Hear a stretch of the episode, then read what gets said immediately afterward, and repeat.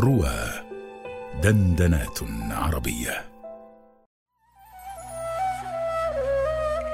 عطائيات مع طه الصوري على رواه.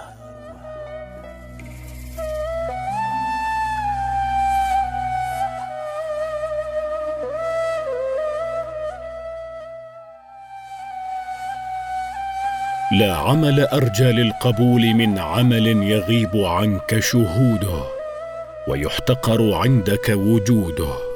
يحتقر عندك وجوده. أي لا عمل من أعمال البر أكثر رجاء للقبول أي لقبول الله له وفي نسخة للقلوب أي لإصلاحها من عمل يغيب عنك شهوده. لأنك إن غبت عن شهود عملك فقد بقيت حينئذ بربك وصار وجود العمل محتقرا عندك لاتهامك لنفسك في القيام بحقه.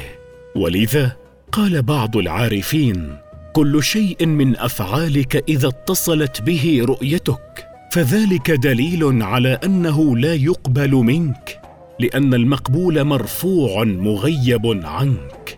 ومن قطعت عنه رؤيتك فذلك دليل على القبول. يشير إلى قوله تعالى إليه يصعد الكلم الطيب والعمل الصالح يرفعه.